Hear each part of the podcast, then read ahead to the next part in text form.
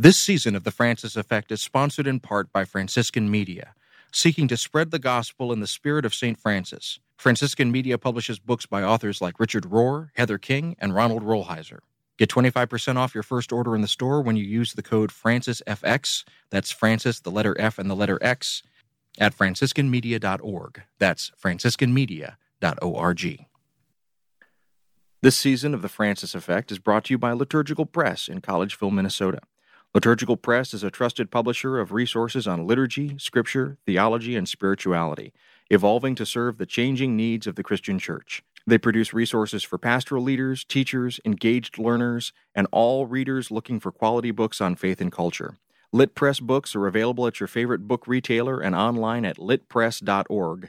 That's litpress.org.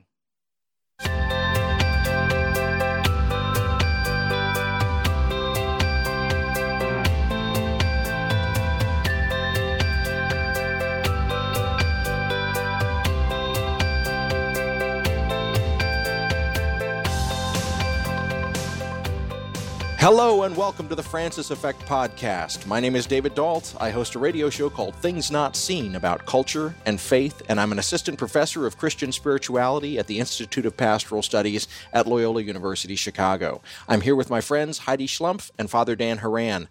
Heidi is executive editor and vice president of National Catholic Reporter, a publication that connects Catholics to church, faith, and the common good with independent news, analysis, and spiritual reflection.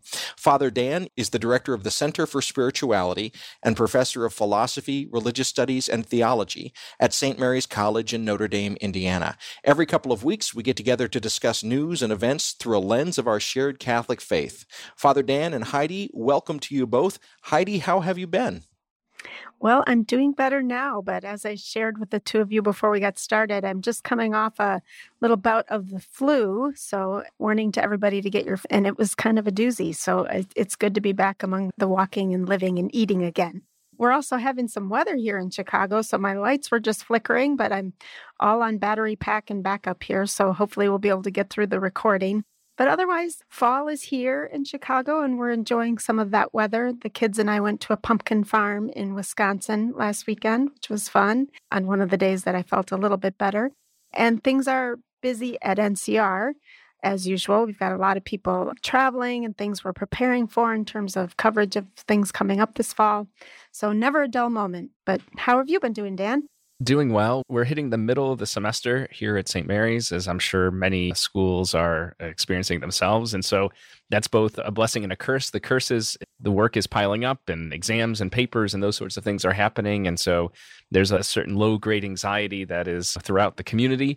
But the good news is we have fall break coming up very soon. So there's a little bit of a breather, a little bit of a reset. At least that's what I'm telling myself that's going to be. But other than that, it's been a good two weeks since we've last talked. I'm glad to hear you're on the mend and feeling better. Knock on wood, haven't come down with uh, whatever that bug was, but I have been on the road. We had the celebration of the inauguration of the new president, Jeff Gingerich of St. Bonaventure University, and a board meeting before that. And then I was in San Francisco for the Feast of St. Francis to give a lecture. And there was a happy hour afterwards at a local bar in downtown San Francisco. And I saw a bunch of good friends and people I haven't seen in a long time and made connections. And a lot of folks who were there shared that they listened to the podcast. So a shout out to all of you in the Bay Area. I was then in Detroit for a little bit to give a lecture at Madonna University, a, a Felician Franciscan University in Detroit.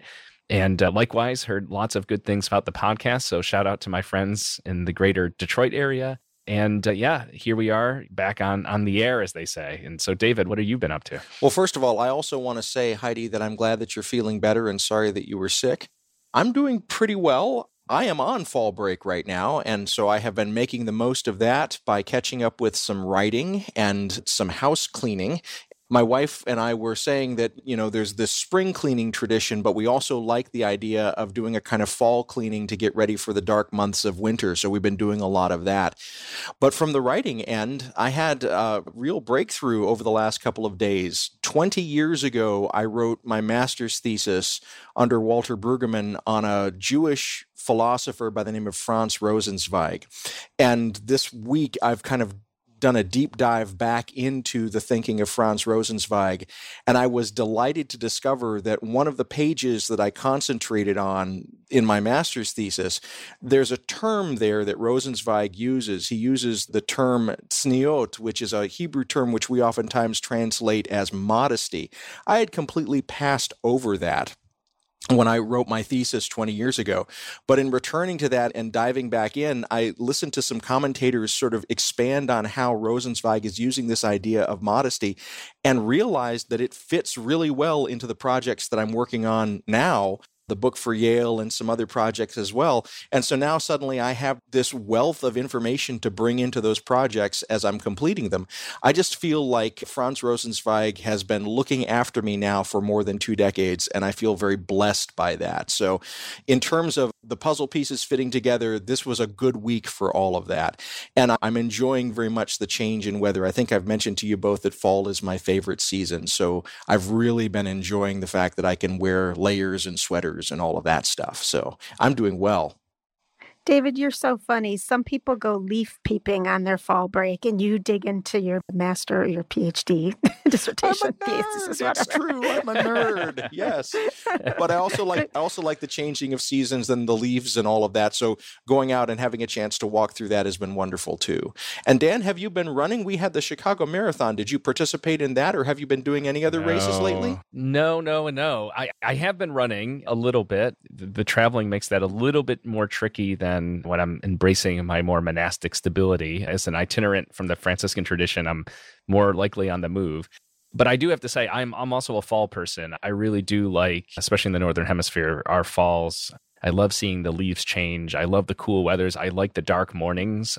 I actually don't like when we switch out of daylight savings time because we have these brighter mornings and darker evenings. I like to run in the dark in the morning. So I'd prefer to stay on that timeline, but that's a tangent here no no Chicago Marathon for me this year, and no one in kind of my immediate circle either. My brother ran last year, and I was in Chicago to cheer him on with my sister in law and some friends. My brother did happen to run a different marathon in New York State in the last few weeks, and it's got me thinking about how since the pandemic I haven't run at that distance. So uh, maybe 2023 I need to get back on that marathon circuit. So thanks for the encouragement indirectly there, David.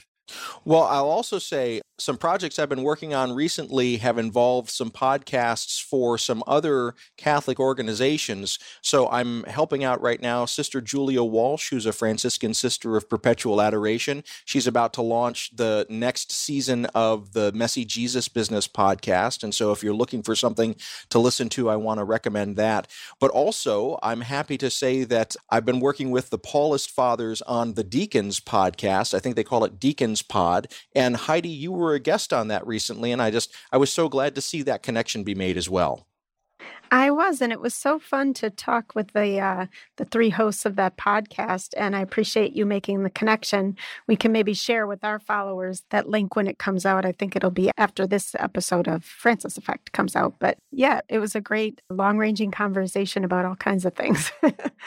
And as for this episode today, we're going to tackle three topics. We're going to be looking at the anniversary of Vatican II. We're going to be looking ahead to the 2022 midterm elections. And we'll be checking in about what pop culture we have been consuming lately. All that's coming up on The Francis Effect. Please stay with us.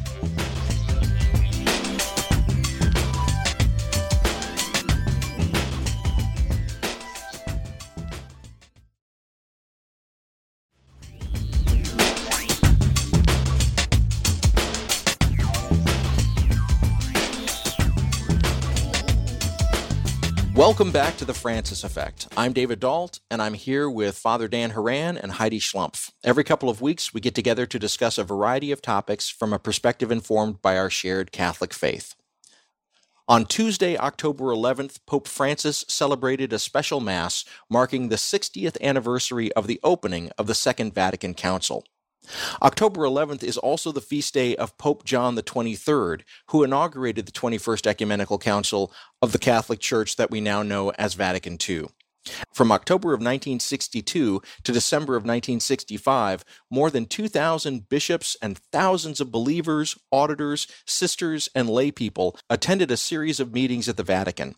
In the end, a total of 16 documents came out of the Council on everything from liturgy to ecumenism to how the Church should operate in the modern world.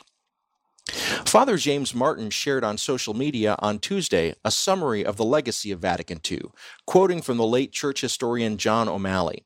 He said the council had the church moving from, quote, commands to invitations, from laws to ideals, from definition to mystery, from threats to persuasion, from coercion to conscience, from monologue to dialogue, from ruling to serving, from withdrawn to integrated, from vertical to horizontal, from exclusion to inclusion, from hostility to friendship, from rivalry to partnership, from suspicion to trust, from static to ongoing, from passive acceptances to active engagement, from fault finding to appreciation, from prescriptive to principles, from behavior modification to inner appropriation. Unquote. Yet today, the council has become a flashpoint in the culture wars, with some Catholics either opposing the council and its reforms outright, while others indirectly question it by rejecting some of Pope Francis's reforms, many of which come from his emphasis on the council. In his homily at the Mass marking the anniversary, Francis made a plea for the Church to, quote, overcome all polarization and preserve our communion, unquote, chastising both the right and the left for preferring to, quote, cheer on their own party rather than being servants of all, unquote. Heidi, what has been the reaction to Pope Francis's homily this week? And why is the anniversary of the council something Catholics should be noting today? Well, first, I want to say that that quote from John O'Malley, I just love it. it. I feel like it really summarizes everything that the council was and continues to be. And it's from his very excellent book, What Happened at Vatican II. And I, I thank Father Martin for sharing that so that I could steal it for the podcast. I was born in the middle of the council. And I've read that Pope Francis is the first pope who was ordained after the Second Vatican Council. So I think for both of us and for so many Catholics in the church, Vatican II shapes not only what the church was back then or what it was in the immediate aftermath in the 60s and 70s, but it's really still shaping what the church is and can be there was a lot of reaction to the Pope's homily. We had a report about it from our Vatican correspondent, Chris White, and I thought that his words were strong. Just the fact that he chose to do this anniversary mass says something, and then that he chose to address the polarization directly and head on also made a strong point. And, you know, while the Pope went out of his way to mention both the left and the right, as sometimes misusing or misinterpreting the council. It's clear today that the majority of the resistance to Vatican II is coming from the right, not from the left. So it's interesting to me. I'll just raise two reactions that I saw and then see what you guys think. The EWTN owned newspaper, The Register, ran a column that called the anniversary celebration backwardist, saying that the Pope and his supporters want to go back to the immediate aftermath of the council, the 1960s and the 70s, when this columnist was arguing that really the JP2 years, the years of Pope John Paul II, were more formative for where we are today. They believe he, this columnist believes it was a time of stabilizing the church after what he called a decade of turmoil. And then probably more people saw the, the piece in the New York Times by columnist Ross Douthat, who titled his about how Catholics became prisoners of Vatican II, and he was raising similar concerns. I happen to disagree with both of those, and I'm wondering what you guys think as well. So I read uh, Ross Douthat's column this morning at about six o'clock. I was up having a cup of coffee and doing my usual routine of looking at the news. I sometimes question whether that's a good idea is it good to start the day with the news or should I be doing something else? Maybe praying a little bit longer before opening that laptop. But I'm with you, Heidi. I, unsurprisingly to listeners, I mean, I was thinking about it, in fact, after I read his column, and I realized that column headlines are decided large, largely by editors and by copy editors, and the Times has a habit of changing the, the headlines throughout the day. So I don't know if he himself coined that prisoner thing or pulled it for the headline, though he does make that reference in the text itself. I had this thought in the immediate kind of afterward of reading that where I was thinking about what Ross and I have in common what we have different. I mean, there are some things that are actually very similar between us. We're roughly the same age, we're a few years apart in age. So, in terms of kind of historical context, we're both white men in the United States. We both have virtually no hairline, though I seem to have come to peace with that in a way that maybe my brother at the New York Times has not yet. We're both opinion columnists, different publications, different styles, but you know, we're literally paid to share our opinions about things. And at that point, and we both identify as Catholic, right? But other than that, I think we have very different perspectives. And I was thinking about why is my view so very different from his on this? You know, he views this as entrapment, as imprisonment, as confining, as a mistake in the way that folks in the register and other voices online, these kind of reactionary voices have suggested. And I think part of that has to do with the fact that I'm a theologian. I mean, that's a big, not an insignificant detail that I have a professional understanding. I've spent years and years studying not only the church's tradition and doctrine, but its historical development. And so the difference, even between the lead to this conversation where we heard that quote that Father Jim Martin also shared, you know, he's not a theologian, he's the first to admit that, but John O'Malley was an eminent scholar of the council and of the church. And I think drawing from those sources as opposed to one's own view exclusively makes makes a big difference. The other thing I want to highlight is I really appreciated Pope Francis's remarks the other day and I like a lot of things, I sometimes roll my eyes, maybe in cynicism, but also find myself scratching my head in confusion about some of the takes that that follow from these sorts of remarks. And so, what I mean by that is, you know, I, I agree with what you were saying, Heidi. It's not; these are not equal concerns, the so-called right and the so-called left. But I do think that how have we gotten to this point? You know, the Second Vatican Council is neither progressive nor conservative. It is, in some ways, following a methodology so different. This idea of ressourcement in aggiornamento, the French and Italian terms to, to refer to the theological and historical methodology of going back to the sources. I mean, you can't be more, quote, traditionalist than to go back to scripture and to the early church fathers and to the medieval tradition to go back to the liturgy and scripture and to the theology to basically correct these sort of accretions that have happened over the years that are just, you know, that we see codified at Trent because of historical circumstances. And I'm like, it's also not simply progressive. The aggiornamento is the updating, but that's a recognition that we are not apart from the world. As Gaudium et Spes says, you know, it's the church in the modern world.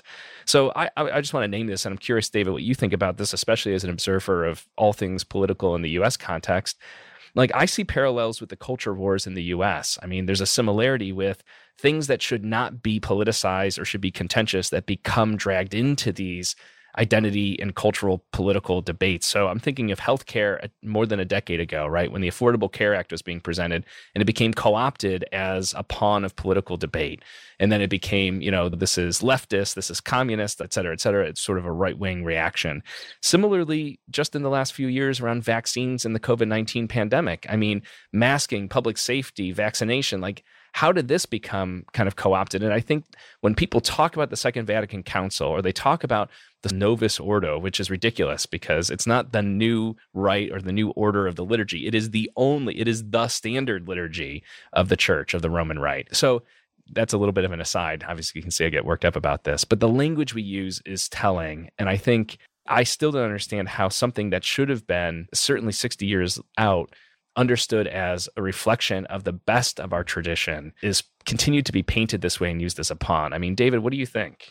So I've been following the comments of a Catholic economist by the name of Dr. Tony Annett. He used to work at the International Monetary Fund. He's just come out with a book called Cathonomics, and he really is going into Catholic social teaching. But over the last few days on Twitter, he's been doing these mega threads about the relationship of Catholic social teaching, the relationship of that treasure trove to Vatican II and also to the legacy of Pope John Paul II. I've been fascinated. He's sort of recovering a different Pope John Paul than the one that I was familiar with, saying that Pope John Paul in these sorts of situations was really not when it came to Vatican II a conservative, but instead he was sort of doing some interesting behind the scenes negotiations that really laid the groundwork.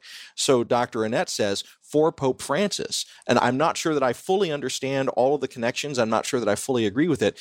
But I'm interested because I think, in addition to the documents of Vatican II, we also have the legacy of Pope John Paul II really up for grabs here, and many people scrambling to sort of claim it in a similar fashion to the way that those on the right try and claim the legacy of Ronald Reagan and what he meant for the party and all of that. Like a serious touchstone figure. And so I'm interested in the anniversary from that standpoint.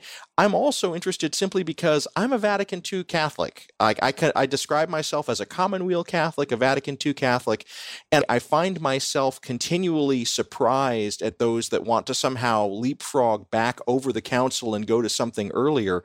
I don't have any interest in that. I'm interested instead in finding ways to actually bring the fullness of the promise of the Second Vatican Council into the church. As my priest friend, Father Bruce Cinquegrani from down in Memphis says, we still haven't fully implemented Vatican I.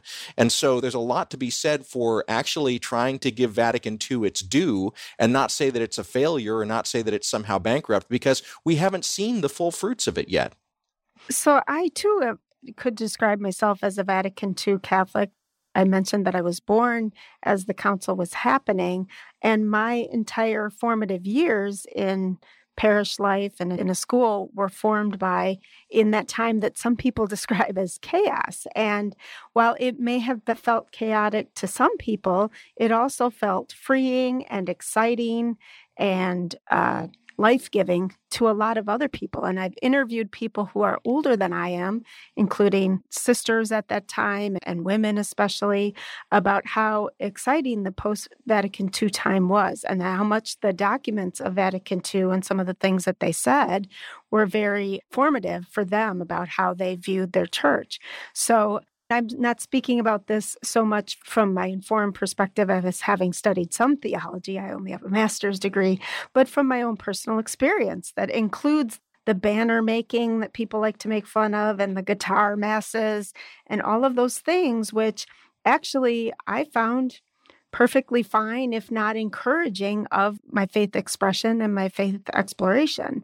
So I think people who identify themselves as Vatican II Catholics tend to have been alive during that time and remember something fondly. Whereas a lot of people who think negatively about that time weren't there. They either weren't, they were either not alive yet because they're in their 20s or something, or early 30s, or they were alive, but they weren't Catholic because they were converts. And so we're sort of experiencing it, if at all, as, as an outsider.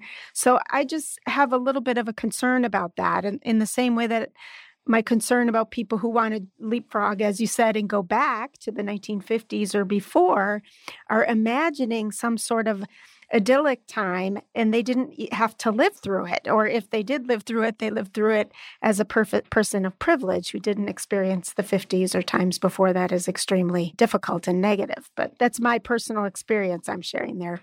Well, I, and I want to get the take of both of you because I've heard several commentators make the observation that when we look at Pope Francis, we're looking at the first pope in the history of the church whose entire formation was post Vatican II.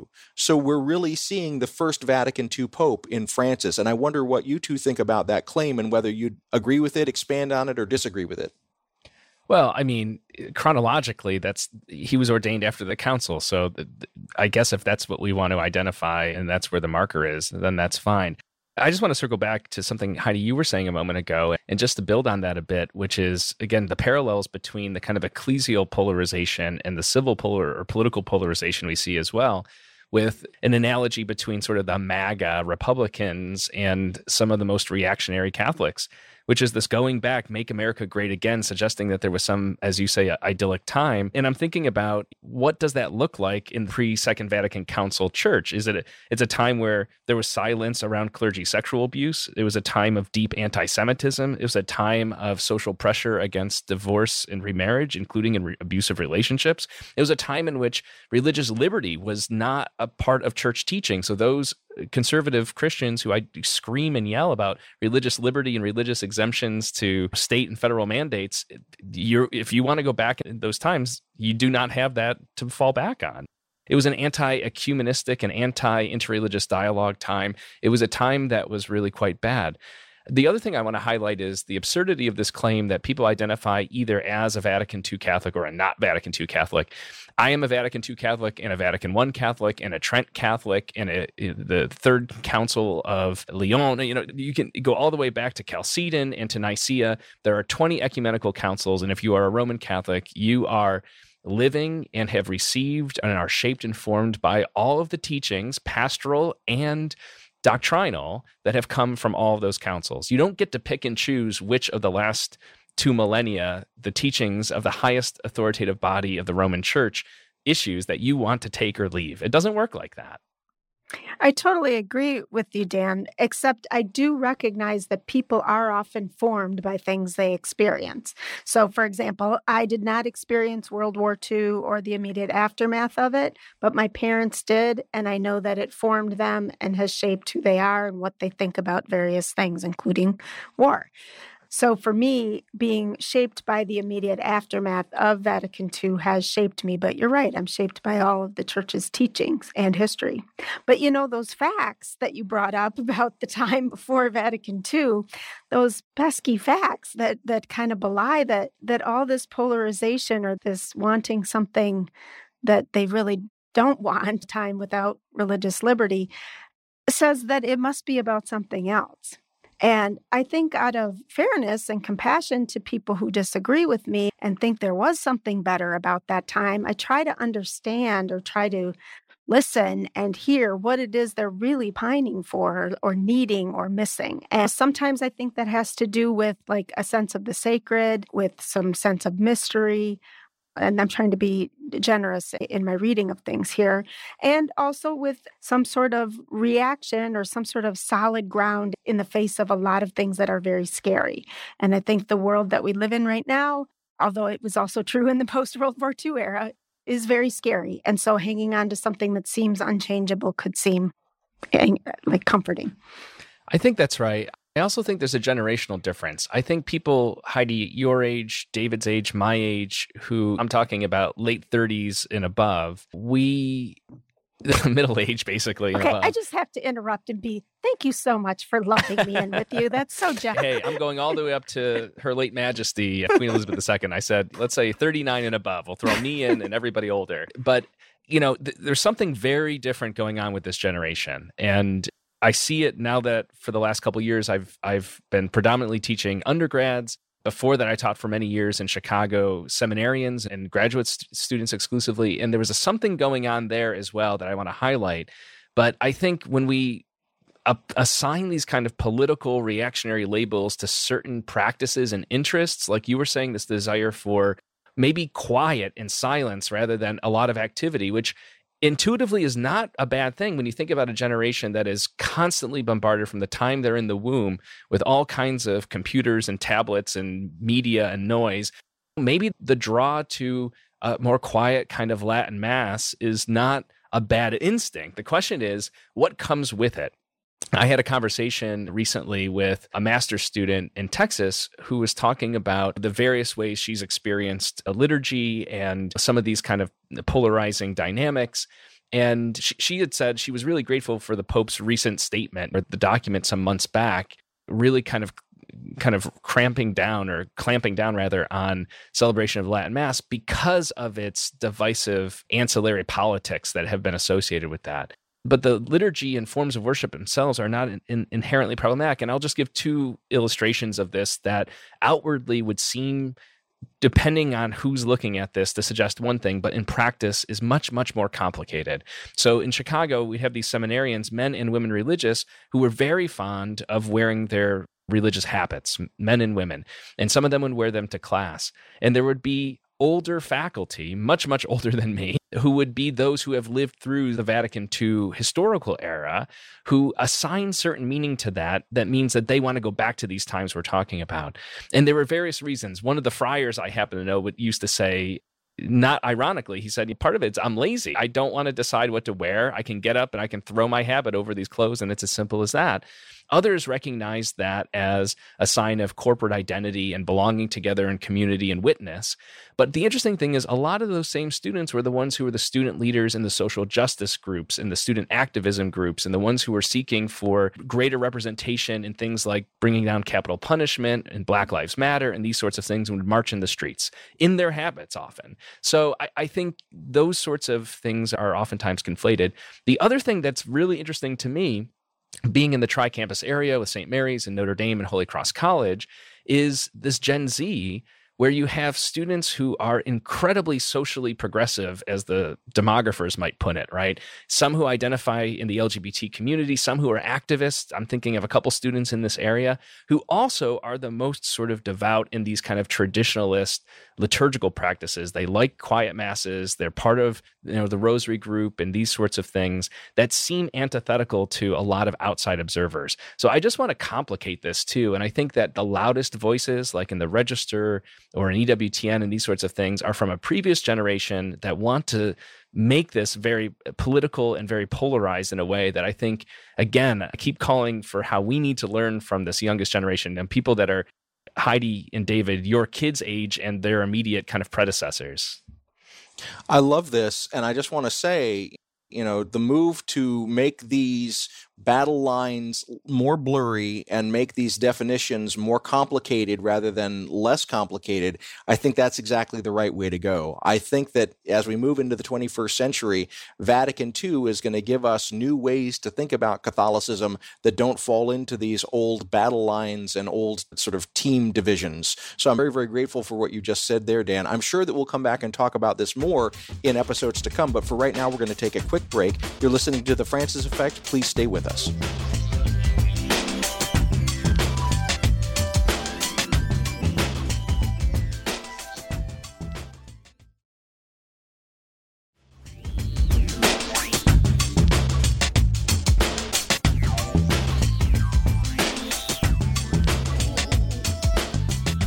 Welcome back to the Francis Effect. I'm Dan Horan, and I'm here with Heidi Schlumpf and David Dault. Every couple of weeks, we get together to discuss a variety of topics from a perspective informed by our shared Catholic faith. In Illinois and in many states across the Union, early voting has already begun. As we look ahead to the coming weeks, the 2022 midterm elections are upon us. Many observers, both here in the United States and abroad, have expressed deep concerns about what this election might mean, not only for American leadership, but for the American democratic process itself. For example, in the October 11th article, the Guardian newspaper in the United Kingdom noted that, quote, in several states, Republican candidates who doubt the 2020 election results, or in some cases actively work to overturn them, are running for positions in which they have had tremendous influence over how votes are cast and counted. If these candidates win, there is deep concern they could use their offices to spread baseless information about election fraud and try to prevent the rightful winners of elections from being seated. Unquote. In Catholic circles, there is an ongoing debate about the appropriate role of both citizens and politicians in the democratic process, with some emphasizing the importance of voters and leaders both following a strict interpretation of church teachings in their civic actions. For others in the Catholic faith, our votes and civic participation are better governed by the discernment of our individual consciences. So, as Catholics ourselves, we are entering into a lively and ongoing discussion about the goals and fruits of the electoral process. David, I know, as our listeners do as well, that you pay close attention to politics. Do you share some of the concerns about this upcoming election? Are you more optimistic? Are you more pessimistic? What are you? So I'm never optimistic, never. Uh, I'm very cynical about all these things. So I'm really fascinated by the kind of meta pieces that you mentioned there at the end of the topper for this, because of the way that we think about the role of Catholics in elections and the role of Catholics in the kind of larger civic politics of the United States. We can go all the way back to the election that brought President John F. Kennedy to be the first Catholic president here in the United States and the fear that he would be a puppet for the Vatican. And so there's always this specter haunting us that somehow we are going to vote as a block and that we will not be governed by our intellect or our consciences as we enter the ballots, the, as we enter the ballot box or as we enter the polls or as we do any of these sorts of things. And I really like the idea that is sort of in the air right now, moving away from a more authoritarian Catholicism to a more synodal style of Catholicism, where we are more engaged in dialogue and Catholic ideas are no longer monolithic. And this is the signal that we're getting from Pope Francis and from some others at the ecclesial level.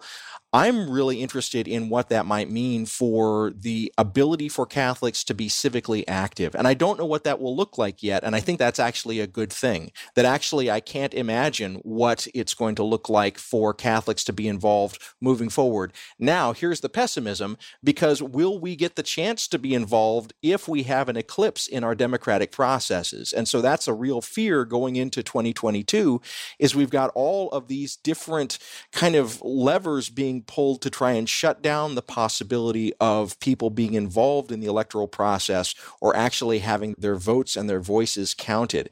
And so I'm not sure what's going to happen, but I have hopes, but I also have some real fears, sort of keying off of that Guardian article about what this might look like, not just in the election itself, but also in the wake of it. Because if some of these people that are being noted get put into place, they have then an operative power that can really shut down the democratic process in some ways that we may not have seen before. But I'm interested in what you two think as well. Well, I guess I'll join you in my fears about the way the attacks on the democratic process have been happening over the last two years and what could potentially happen with the election of people who, I mean, they're always willing to accept the election results when they win, right? But who otherwise challenge free and fair elections and when they don't win or when their party doesn't win. And I mean, this idea that I think I lived with most of my life that when I witnessed these things happening in other countries that it could never happen here no longer that no longer feels like a reasonable assumption to live with. And I don't want to be too extremist or alarmist either but I think there are plenty of warning signs and many people much smarter than I am about history the history of authoritarianism have pointed out that a lot of the warning signs are here I'll point out when we talk about pop culture that I've been watching the Ken Burns Holocaust documentary and the lead up to the authoritarianism there in Germany. It kind of, you can't help but see a few parallels there. That said, I don't know what that means for Catholics because, as you said, David, for Catholics, we're not a block. We don't all vote the same. We don't all care about the same issues. We don't all interpret church teaching and how it should be applied to the political sphere or to our, our diverse culture in the same way. So I think it, it's it continues, as we've mentioned before, to be divisive in our church and in our in our politics. I'll give a little preview if you are on Twitter and you follow one of our reporters, Brian Fraga, you'll notice that he was in Ohio last week. He did a, a full week long reporting trip where I think he logged a thousand miles driving around Ohio, talking to all kinds of people and going to events where both candidates for the Senate seat there both JD Vance and Tim Ryan were speaking and I had a chance to talk to them. They're both Catholic in a very different way and a perfect sort of way to crystallize what's happening nationwide, but really show how it's happening in Ohio. So he's currently working on some pieces from that trip, and you can look for those between now and election day at NCR online. But I'm afraid what he's going to be reporting is not going to be that encouraging either. And so I stand by my nervousness. Yeah, I joined the uh, the nervousness as well. I don't think I'm I don't know. I've thought about this especially in the last 6 years. Am I cynical? you know, that's that's the question. I think no.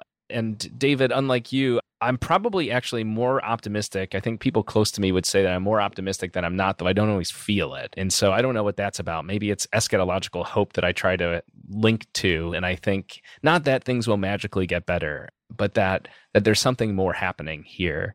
But Heidi, to your point, I, I think you've raised some really interesting and important observations. I mean, this notion of warning signs is really key, and I and I keep thinking about this phrase that I understand the instinct to say, and we heard it a lot during the Trump administration, mostly from white folks, that this is not who we are. Even Joe Biden says this a lot, right? This is not what America is. And we'd see all these horrible, discriminatory, and violent practices and attitudes and language and people would say this and and the response would be from minoritized communities historically marginalized communities particularly those of color but also those are from immigrant first generation families, those who, white folks who suffer from uh, poverty and income inequality and other forms of, let's say, ableism and this sort of thing.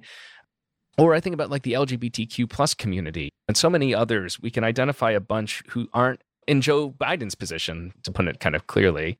And I'm thinking about the fact that the United States has always been a place in which a lot of people, a lot of people who aren't often given voice or attention, are discomfited, who are threatened, who experience violence and discrimination, for whom democracy is just a bunch of words and not a reality. It's interesting you mentioned the Ken Burns documentary. I, I have, we'll talk about it in the next segment, but I've got a long list of things I've been wanting to see, and that's on it. But uh, as you were talking about that and the similarities with the United States and our current experience, I can't help but think about the Pulitzer Prize winning journalist Isabel Wilkerson and her most recent book, Caste. And she it's a case study basically of the United States, Nazi Germany, and India. And she painstakingly, with a lot of research, makes very clear that Hitler and the Nazi regime the Third Reich looked to the United States' history of racism, chattel slavery, and segregation as a model, as a playbook for their horrific actions and policies and views. So when we look in retrospect, and there's a lot to unpack about the US's slow engagement with that atrocity and slow move to to be involved with World War II and the like.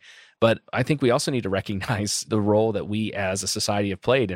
And as far as I'm concerned, like here we are 80 years later, and and the seeds of that are just starting to blossom, perhaps in our own home garden, even though those seeds were planted elsewhere first. Yeah, and those point those very points are made in the documentary as well, including the anti-Semitism in the United States and the history of immigrant sentiment. So it's a highly recommended documentary for me, but I'm getting ahead of myself. Back to the midterms. well, and so as we look ahead to what's going on and what's happening, one of the things that I think is concerning to all three of us is the fact that a lot of the people who are in these races, and I think of J.D. Vance and others, have firmly planted their flags in a kind of reactionary, kind of Trumpist kind of identity. And when we think about that, it really does bring back the idea that Trump was not the cause of anything, but rather he was one of the most visible symptoms of something that has gripped our politics for a number of election cycles. And so people who still find that the way to really gin up a voter base is to pull hard to the right with these kind of jingoistic posturings and some actions that are really despicable. And so I'm thinking about our conversation from the last episode about Ron DeSantis down in Florida busing the migrants uh, to various points around the country. This is not simply a single isolated political action, but it has a cynical eye towards the midterms and the way in which actions like this will make voters sort of be energized towards certain candidates. And I wonder what you two think about that as well. Well, let me just say that I think everyone knows this, but the midterms traditionally do not benefit the party in power, at least the party in power presidentially. So the expectation is that Republicans will do well anyway. And then, as you pointed out, David, on top of it, they're using some of these culture war issues to sort of rev people up about things. But I would also say that the left seems somewhat energized as well some who are for abortion rights, who are very concerned about the Dobbs decision, some who are very concerned on the other side about the busing of migrants and how inhumane that is. But what it comes down to every election, but specifically midterms, which traditionally have lower turnout, is who gets out and votes. And, you know, I think one thing that our Catholic faith does tell us is that we are to participate in the political process, that we are to care about the society and to vote our consciences and to get out and do things like vote and additionally to work in other ways in the political process, whether that's canvassing or working for candidates and that sort of thing. So I think at the very least, we could all agree on the importance of getting out there and voting because there's no way our democracy can represent everyone if only a small sliver of people are voting. That's right. And I think we have ecclesiastical teaching that supports this, right? Both at the universal magisterial level with Pope Francis, both in Laudato Si and Fratelli Tutti, picking up on the call to pragmatic action and political engagement. but also the USCCB for all of its flaws, as we often discuss on this program. One one important thing that they are in one voice, always affirming every election cycle through faithful citizenship. That document is exactly what you were just saying, Heidi. That that we have a responsibility as fully engaged, active citizens in our society, right? And that leads me to something that we've talked about in segments on this podcast over the years. And I don't think it's ever worth passing the opportunity to remind ourselves of, which is the purpose of government. Um, whatever form it is manifested, it is always intended to promote and protect the common good. And so this is not about self interest. It is not about majority or minority rule. It is about what is what better facilitates human flourishing across our communities and across all of those who, as Pope Francis would say, share our common home. I'm also inclined to say too, Heidi, you were talking about some of the the potential energizing of the the incumbent party, the Democratic Party in the midterm. I think it would be interesting to see how that plays out because I agree. I think there's a lot of energy around the Dobbs decision and around some of these immigration stunts, which remind me of what happened in 2018. What DeSantis and Abbott are doing is not unlike the Fox News sort of deluge of coverage of the so called migrant caravan. Remember that? So-called impending threat in 2018 that materialized into absolutely nothing. And the day after the midterm election in November there was almost no coverage of on Fox News similar sorts of organizations. So I think there is an effort and it's as David you were saying and we've been discussing it's a cynical effort. It's using as we talked about last episode human beings as pawns political pawns which is there's nothing I can think of that is more overtly against Catholic teaching and pro life beliefs than to treat human beings as objects for personal political gain. So, as we're looking ahead, for many of you, voting has already started. We encourage you to be involved in the process, whether with early voting or on election day. I'm sure that we'll come back to this topic again in future episodes, but for now, we're going to take a quick break. You're listening to The Francis Effect.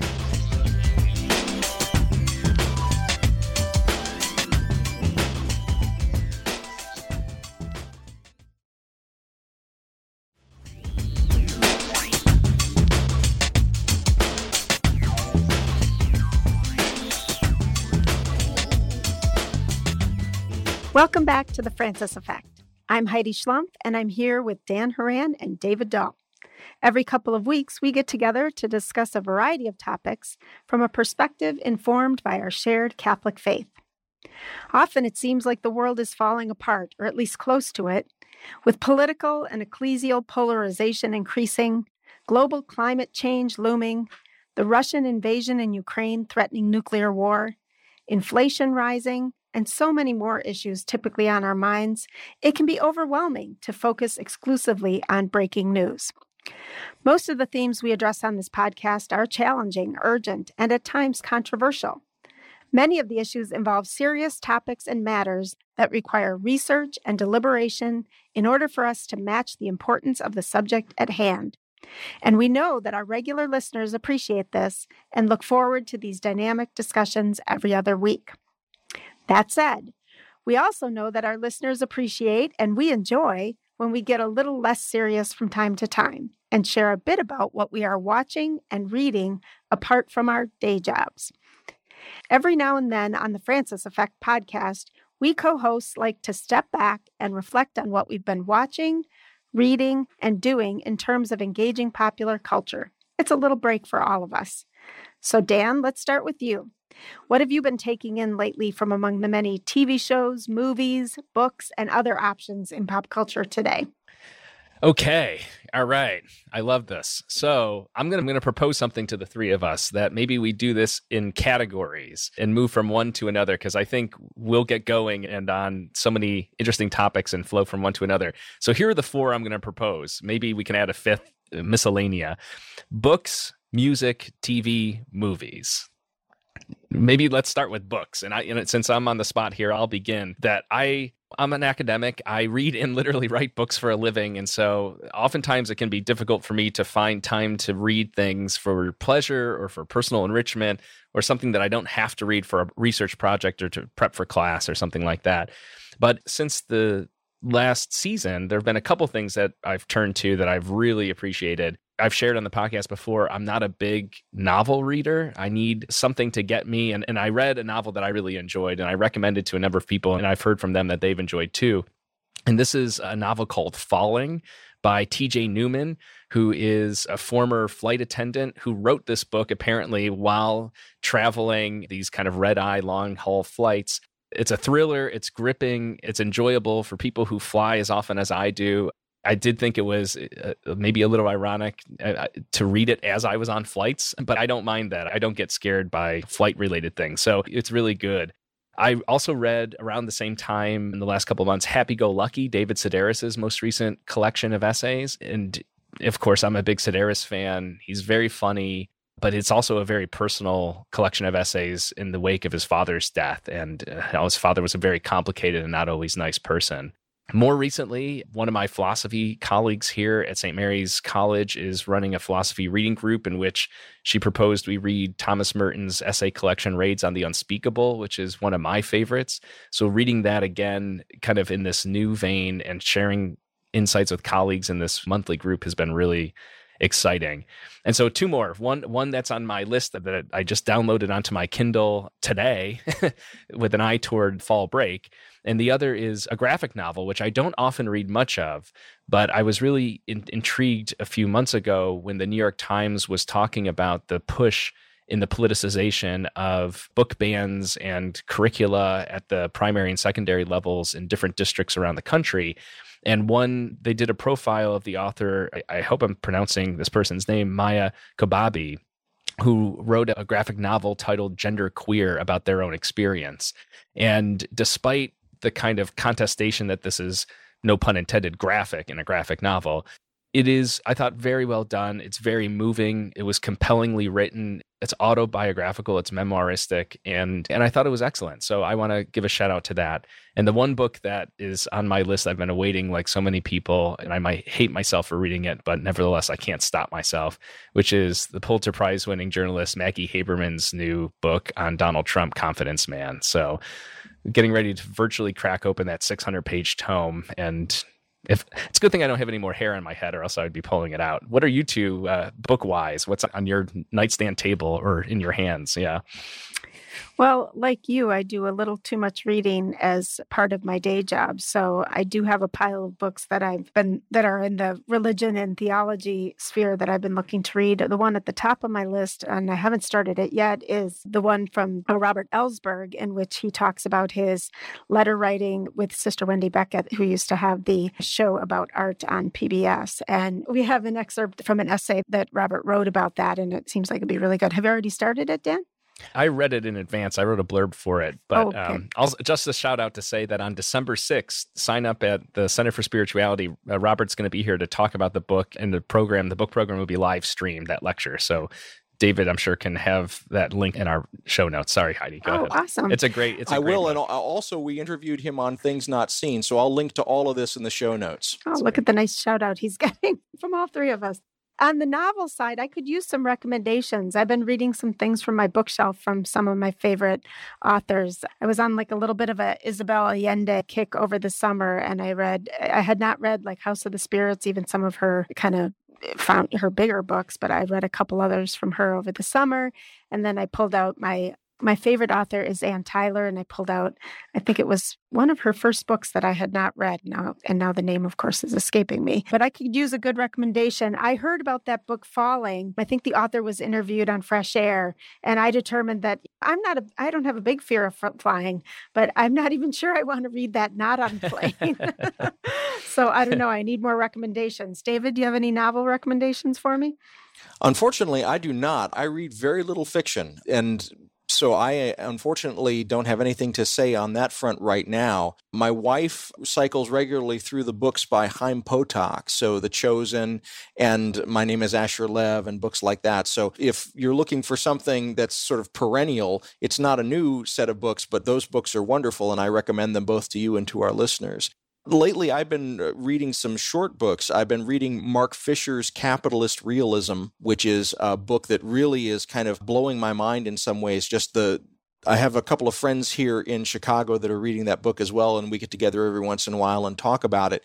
And just the clarity of the analysis and how Fisher, who unfortunately passed away, but was able to really kind of look at large scale events and really synthesize them. It's a short book, but every chapter I have marked up and I go back to and I'm thinking about. I'm reading it very slowly, which is something that I do very rarely with books.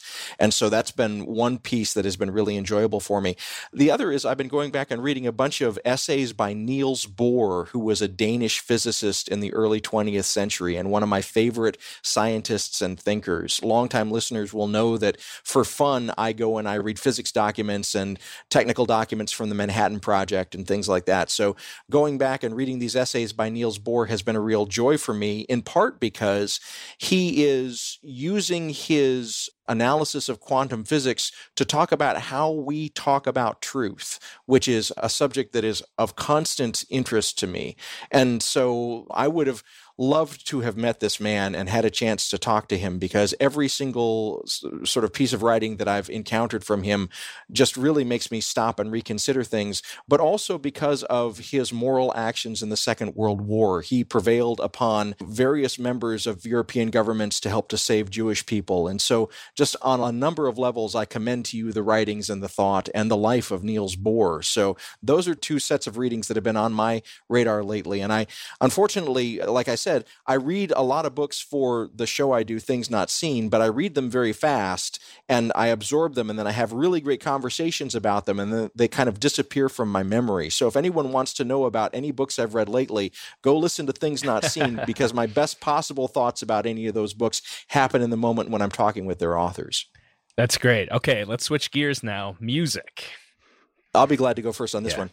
So I love music. Everybody knows that about me. And every once in a while, I'll be puttering around on YouTube or I'll be puttering around on Spotify, and the algorithm will kick something new into my space that I have never encountered before. And so lately, I have really been grooving on a rap supergroup by the name of Deltron 3030.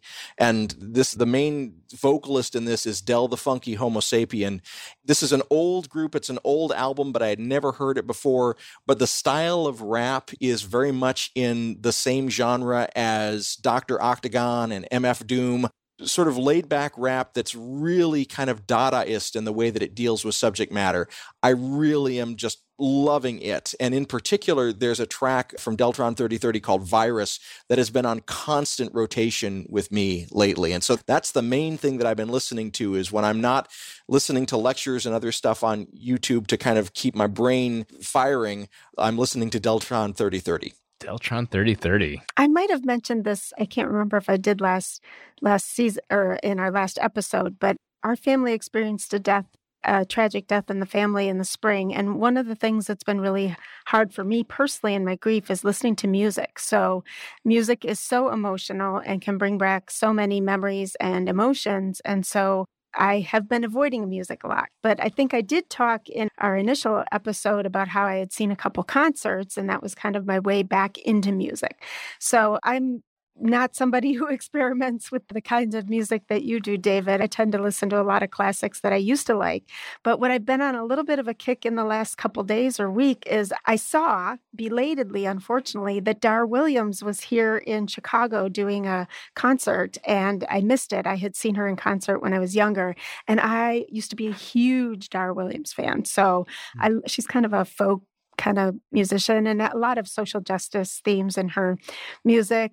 And so I kind of hauled out uh, some of my old CDs and was actually listening to them the last couple days. So shout out to any other Dar Williams fans out there. What about you, Dan? So I don't even know where to begin. This seems so kind of cliche because I don't think I exhibit a sort of hipster vibe, which because it's really not at all part of my persona. But when you start piling up some of my interests and certainly post during and post pandemic interests of moving more and more to analog spaces, including photography, which was I've written about in NCR and goes back to my earliest days learning photography. That I was gifted by a friend for Christmas a little record player. And so I've actually been moving back into vinyl. And I remember when Neil Young a few years ago came out with this new system, which would be right up David's alley. I'm sure you at least were aware of this. He was so frustrated with the compression of digital music into these tiny little packages where it flattens out basically the dynamism of the sound. And I've heard people talk about going back either to original presses of vinyl or even some of the new ones, experiencing more dynamism in the music. And so it was really nice to get this gift and I've I've been going back to classics. This is the other thing too. That's it's not an ironic hipster love of 50s, 60s, and 70s music, but I really do. And so I've been listening to a lot of the Beatles again, of Creedence Clearwater Revival, of Patti Smith. And actually, the album that I've been listening to, both electronically when I travel, but in, in record form, is Paul Simon's Graceland. And part of that is just uh, connecting me in some ways through that music, which I've always loved. I love Simon, I love Simon and Garfunkel, but I've I feel a certain connection to that inspiration of his. I guess it was album of the year when it came out back in the day with his experience of music in South Africa, and I had just spent six weeks there myself. So that's been my sort of treat is going back into the analog music. And, and I, Neil Young is not wrong. I mean, it is, uh, the sound is just so different. And as somebody who is an amateur musician, I can appreciate elements certainly of, of the recordings that are lost in the compression. You know, it, when now when I listen to an MP3 or I listen to something on my phone or on earbuds, it just sounds so flat to me. So, anyways, a nerding out and a and a kind of a retro thing. Some of my friends think I'm a weirdo because I really do. I love listening to some of this music from the 60s and 70s. It's always warmed my heart. And as we shared before, and Heidi was on the other side of the stadium at Notre Dame for the Billy Joel concert. I mean, I know every single one of those songs by heart too. So I don't know. Maybe I was born in the wrong era, or I just uh, I'm just a weirdo. I'm not a typical millennial or young Gen Xer. Okay, TV. This is the big one. All right, what are you all watching? Well, I can go first. First, I thought people were going to make fun of me because I was hauling out a CD and then you go to vinyl. I love that. As I mentioned earlier, and I'll just say this briefly, I was, while I was sick, I had a couple days where I was feeling well enough to watch TV and I watched parts one and two. So I have one, one episode left of the Ken Burns Holocaust documentary on PBS, which has as its focus. So if you think you've, oh, I've already seen documentaries on the Holocaust before and you can skip this one, just to point out that this one has as its focus focus kind of the U.S. reaction, especially in terms of whether to accept Jewish refugees or not during the war. And then a little bit late, but we are kind of slow over here in the Schlumpf Butler household.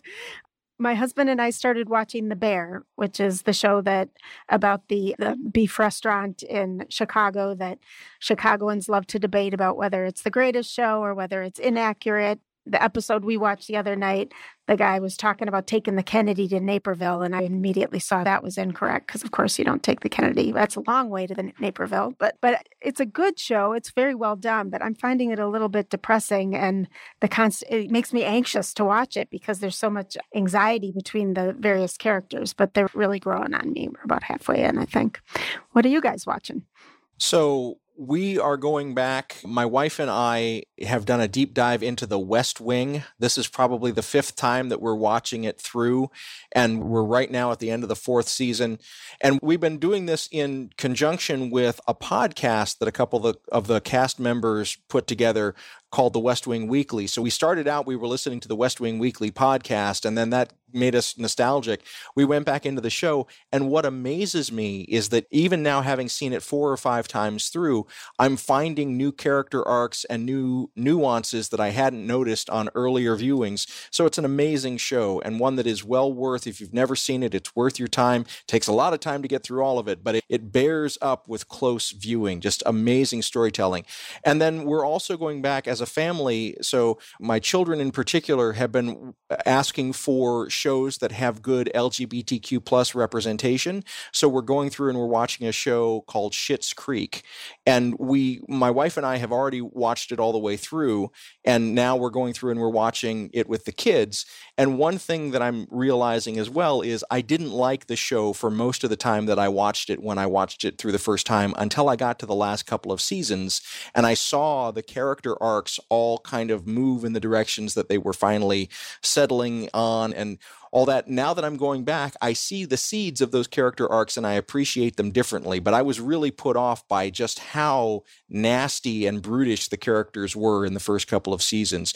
But again, if you have the time, I can't recommend the show highly enough. It's one of the most wholesome shows I've ever seen, just in terms of how it treats humans who are in bad ways, learning to be kind and gentle with one another. And it's really worth the investment of your time. So, those are the two things that have really been on our radar the last few months. I feel like now I can start saying "Ooh, David" in the way that his sister does on Schitt's Creek. I love Schitt's Creek. I think it's a. It, I agree too. with everything you said. It's a good one, sort of like uh, NBC's The Office. You can, or like Parks and Rec or, or Thirty Rock. You can go back and watch one episode and it'll lift the spirits. So I, I, think that's fantastic.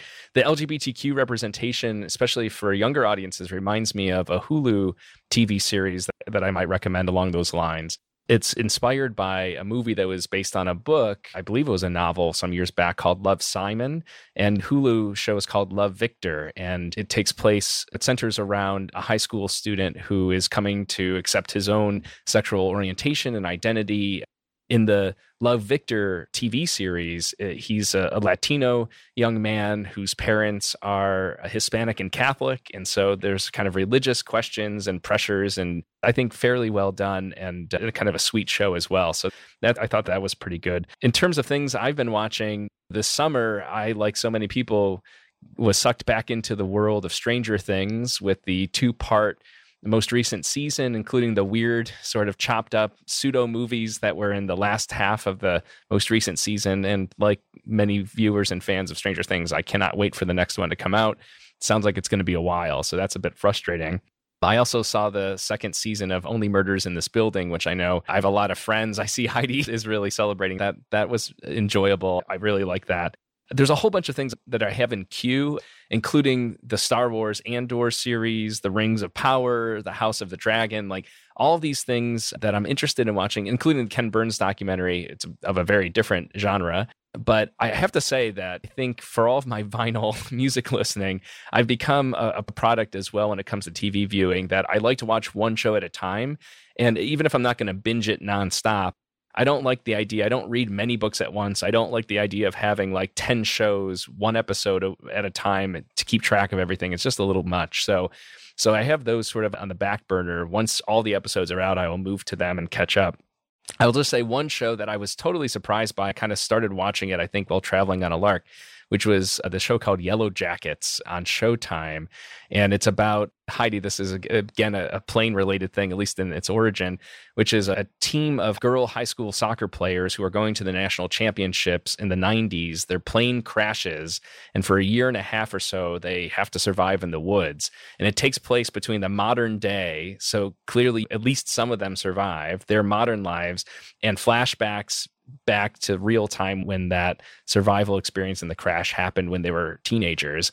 And I've heard it described before as, you know, what would it be like if there was Lord of the Flies, but it, it was all young women, it was all girls and not boys? Like, what would this look like? So I found it very captivating. I have lots of questions. I'm waiting to see what the next season brings, basically. It's interesting what you said, Dan, about watching one show at a time. And here in our house, I always have a show that I'm watching by myself, and then when I'm watching with my husband, so we don't we don't cheat on each other and watch it unless we're together and both have the night free. But it's so different to how we grew up watching shows because, of course, we used to have to wait for a week or longer for the episodes to come out. And we're not talking about this, but I also want to give a shout out to kind of experimental series on non television platforms. And so, in particular, I've really been doing a close watch on a series that is done by a young producer by the name of Kane Pixels on YouTube called The Back Rooms. And it's analog horror it's hard to describe. It's science fiction. It's kind of in the same vein as Lost in some ways about kind of people that get pulled into a dimension or into a space that they can't quite compre- comprehend. There's a lot of mystery involved, so I've got a I've got a shout out for that internet horror as well. So good spooky stuff for the Halloween season. And maybe keeping with this plane analogy, landing the plane with uh, movies. What, if any, movies have you seen have you been back to the theaters? That's a question somebody asked me recently. I haven't. I still am not really comfortable going into confined spaces for long periods of time. We have watched a few movies lately. The most recent one that comes to mind is The Batman. And that was an interesting movie that I think is worth your time if you are into superhero films. I really enjoyed it. It's a lot, it's like three hours, but it's very well done, both from a story standpoint, but also just from the cinematography. A really interesting film to watch. So I too have not been back to the movie theaters, and we don't watch a lot of movies in this house, in part because we don't have that big blocks of time like that. But I did sort of rope my daughter into watching some movies with me this past weekend, and neither she nor I are scary movie watchers. So I know this time of year people kind of get into the horror or the slasher or whatever kind of movies, and she and I are not into that. But Disney Plus gave us the opportunity to watch a Halloween themed movie, actually, movies Hocus Pocus 1 and Hocus Oh, Pocus yes. 2. So we did a marathon on whatever day it was, Saturday or Sunday, and I found them delightful. I mean, I didn't find a whole lot of deeper meaning in them, but I find found them enjoyable to watch and certainly quite a difference between the portrayal of the 90s and of the first one and had to explain a few things to my daughter about what was going on there. and then Hocus Pocus 2 actually does make fun and has some references back to to Hocus Pocus 1. So I I recommend that. That reminds me, I mean, my brothers and I watched Hocus Pocus in the 90s as kids and tweens. And so I forgot that the sequel has come out. So that might be something to check out. David, I saw the Batman as well. And I thought that it was also very interesting. I have felt for a long time with that story arc that I think Christopher Nolan did the best job. And I'm kind of happy with that trilogy. But, but I thought it was good. It was interesting most of the time, as you're saying, Heidi, I don't have long chunks kind of during the week or when I'm home. So it's usually when I'm 30,000 feet in the air. And in one movie that I watched recently, I was kind of, I wasn't seeking to watch it. I also, by the way, the third person in this conversation, I've not been back to a movie theater, so I haven't been there yet.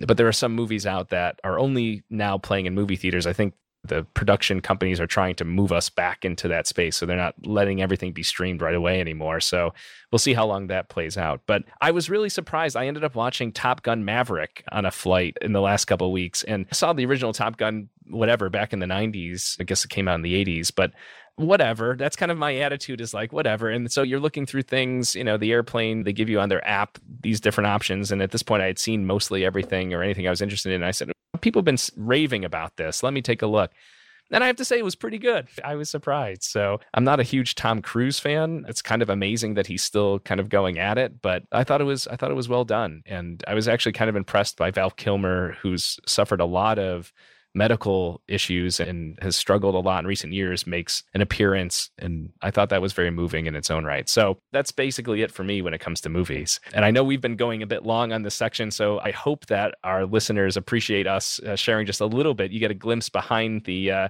the curtain into our living room TV screens or tablets or what have you and we always love to hear what you are all listening to, reading, and watching. So feel free to let us know on social media or what you think, or if you have suggestions for us. That's always good to share with the broader community.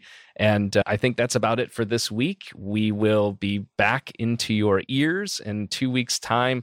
Until then, we will keep you all in prayer and wishing you all the best.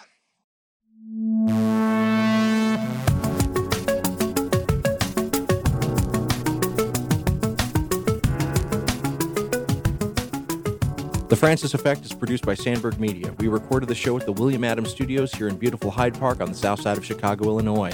The opinions expressed on this program are our own and do not reflect the position of any institutions with which we might be affiliated. We also want to give a shout out to our friends at Salt and Light Catholic Media Foundation. They're also not responsible for the content of this program, but they gave us their kind permission to use the name The Francis Effect, and we appreciate it. Check out their good work at saltandlighttv.org. We're supported by listeners like you. If you want to join us in this bold adventure, you can go to patreon.com slash francisfxpod. Again, that's patreon.com slash francisfxpod. We appreciate it very much.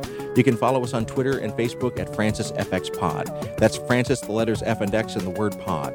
Likewise, our website is francisfxpod.com. And if you want to send us a question or comment, you can always talk to Frank by emailing franciseffectpod at gmail.com. That's effect spelled the English way, E F F E C T. If you're here for the first time, welcome. We have seasons worth of episodes going back into history. We hope that you listen to all of them, and we'll be back in two weeks. Thanks for listening.